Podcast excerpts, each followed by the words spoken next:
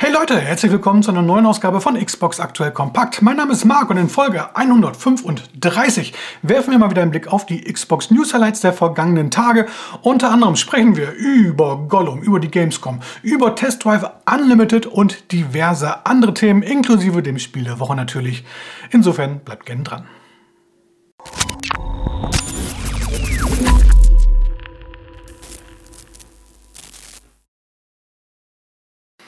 Bevor wir loslegen, nochmal ein Hinweis zum Prozess F T C gegen Microsoft. Da gibt es aktuell zum Zeitpunkt der Aufnahme tatsächlich noch nichts Neues. Man meinte ja, man munkelte ja, dass es diese Woche noch ein Urteil gibt. Anscheinend ist es dann doch wohl erst nächste Woche soweit. Diese Woche war ja der vierte Juli, vielleicht hat sich deswegen so ein bisschen alles verzögert. Wie auch immer. Dieses Video nehme ich hier am Freitagnachmittag auf. Wenn am Freitagabend, also gestern Abend, noch irgendetwas passiert ist, dann sollte mittlerweile sicherlich schon ein Special dazu online sein. Ansonsten sprechen wir da sicherlich nächste Woche drüber. Dann zum letzten Wochenende. Wir haben es tatsächlich geschafft. Wir haben die viertausend Abonnenten geknackt. Super, herzlichen Dank nochmal. Ein entsprechendes Video habe ich ja schon online gestellt dazu. Ähm, ja, ansonsten, ihr wisst ja, nach viertausend ist vor fünftausend. Hämmert also gerne weiterhin fleißig auf den Abo-Button. Ich freue mich über jede Unterstützung. Dann ist diese Woche Donnerstag Threads online gegangen. Die äh, Twitter-Alternative von Instagram. Weltweit, nur in Europa noch nicht. Hier möchte man erstmal schauen, wie sich der Dienst in Sachen Datenschutz so schlägt. Ähm, ich sag mal so, wenn ihr eh schon ein Instagram-Konto habt, dann braucht ihr euch diesbezüglich keine großen Sorgen machen. Dann ist eh alles schon zu spät. So geht's mir auch. Insofern habe ich da jetzt mein Threads-Konto eingerichtet. Und wenn ihr auch dort unterwegs seid, dann könnt ihr mir dort natürlich gerne folgen. Grundsätzlich, wie gesagt, in Europa ist die App noch nicht verfügbar. Man kommt aber über Umwege ähm, dahin. Äh, bei Apple braucht ihr eine U S-Apple-I D, ist ein bisschen umständlicher. Wenn ihr Android habt, dann ist es deutlich einfacher. Dann müsst ihr euch nur die A P K besorgen, also die Installationsdatei, zum Beispiel bei A P K Mirror. Einfach runterladen, installieren und schon kann es losgehen. Wichtig, ihr braucht ein Instagram-Konto, sonst funktioniert es nicht. Das muss verknüpft werden. Also, folgt mir gerne bei Threads. Dort gibt es alle News, bei Twitter aber weiterhin auch. So, und jetzt kommen wir zu den richtigen, regulären Xbox News und da fangen wir an mit Gollum. Ihr erinnert euch, The Lord of the Rings, der Herr der Ringe Gollum, ist mit großen Ambitionen von Daedalic gestartet und ja, stürzte tiefer, als die Helmsklamm tief ist. Und das Ganze sorgt jetzt für drastische Einschnitte beim Hamburger Studio. Ähm, grundsätzlich Gollum, wie gesagt, ist eigentlich in allen äh, Belangen gescheitert. Ähm, Technische Umsetzung, Gameplay, Story, Steuerung, alles eher unterdurchschnittlich. Naja, und jetzt muss man diese Suppe halt auslöffeln. Eine starke Lizenz im Rücken reicht halt eben doch nicht. Ja, Suppe auslöffeln, das ist aber bitter. Ähm, zum einen, man hat ja ursprünglich geplant, noch ein weiteres Herr der Ringe-Spiel zu machen. Das wurde jetzt aufgegeben. Und äh, zeitgleich hat man mitgeteilt, dass man sich komplett von der Spieleentwicklung zurückzieht und sich jetzt nur noch auf das Publishing konzentriert. Und das ist schon eine deutliche Zäsur. fünfundzwanzig Prozent der Mitarbeiter ungefähr müssen gehen. Ja, für Daedalic ist das wirklich sehr schade, denn die haben sich ja mit äh, Point-and-Click-Adventures einen sehr, sehr guten Ruf erarbeitet. Nicht nur auf dem P C, auch auf der Xbox. Man denke an äh, Deponia.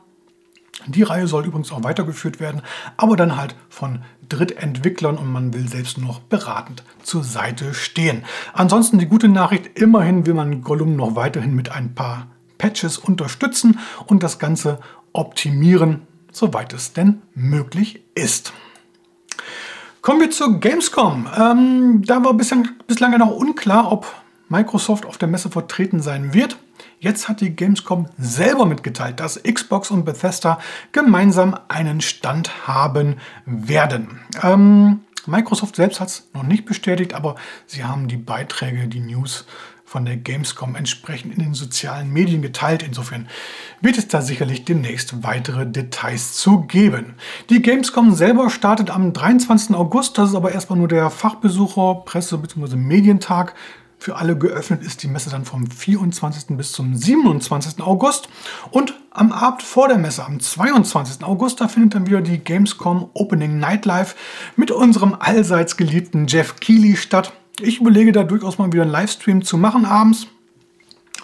Ist letztes Jahr ja ganz gut angekommen und ja, ist zwar ein Multiplattform-Event, aber gibt ja immer so mal die ein oder andere interessante Ankündigung. Also, Livestream am zweiundzwanzigsten August abends. Haltet euch das mal vorsichtig fest.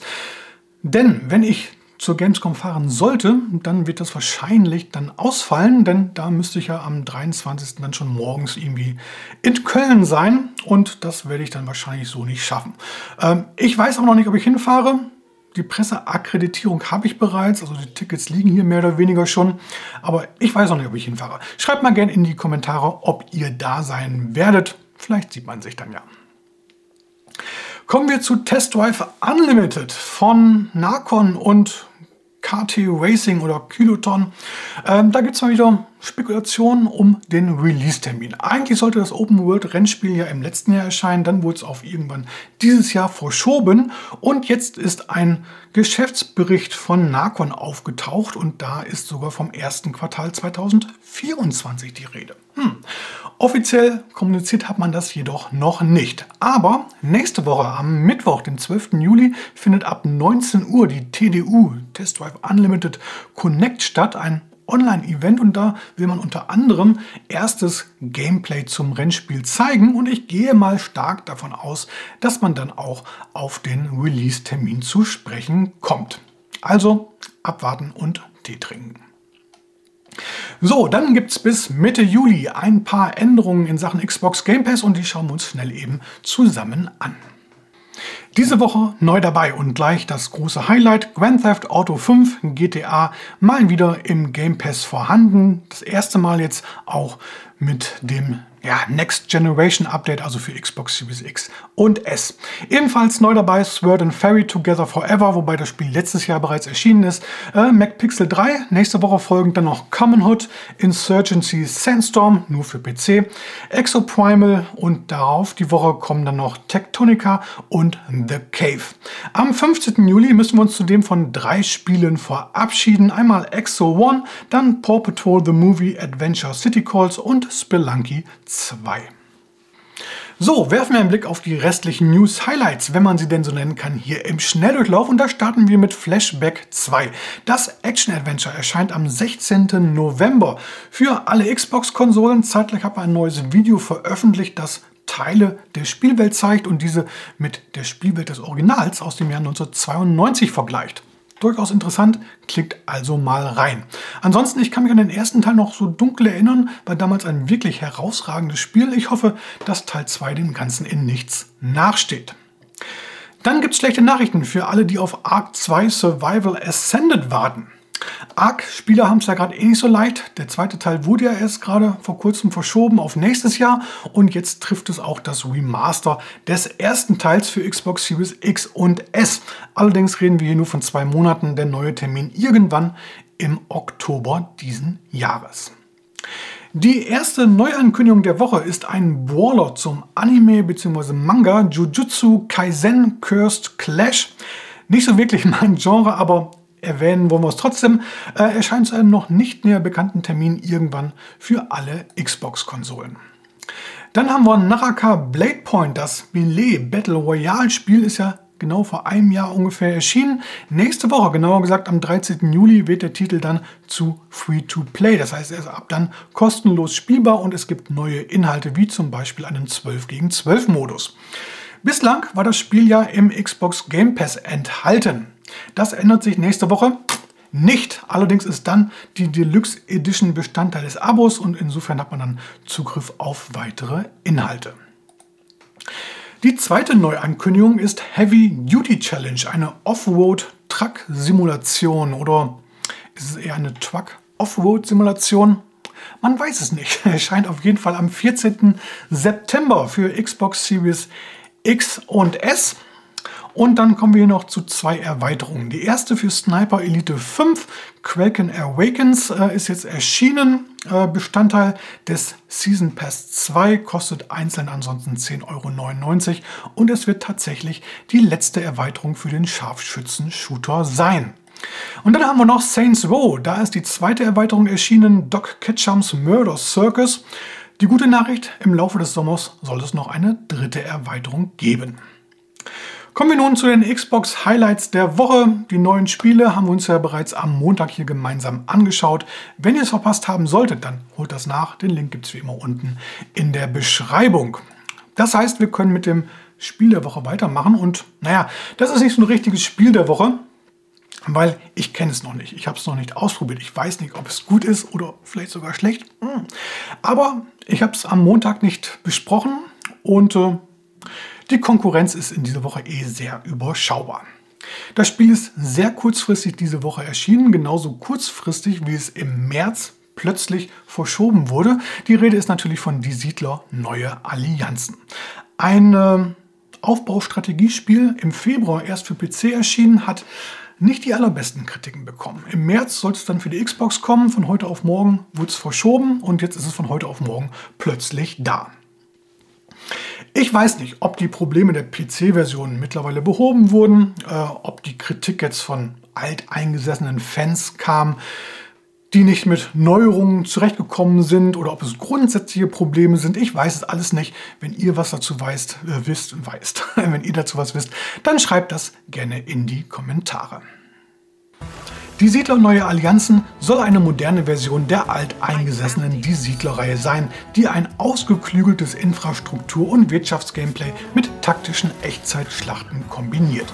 Beginnend mit einer kleinen Gruppe von Siedlern müssen die Spieler ihre Umgebung erkunden, ihre Siedlungen aufbauen und die Ressourcenproduktion optimieren, um neue Spieler und eine Armee zu rekrutieren, die das eroberte Land schützen kann.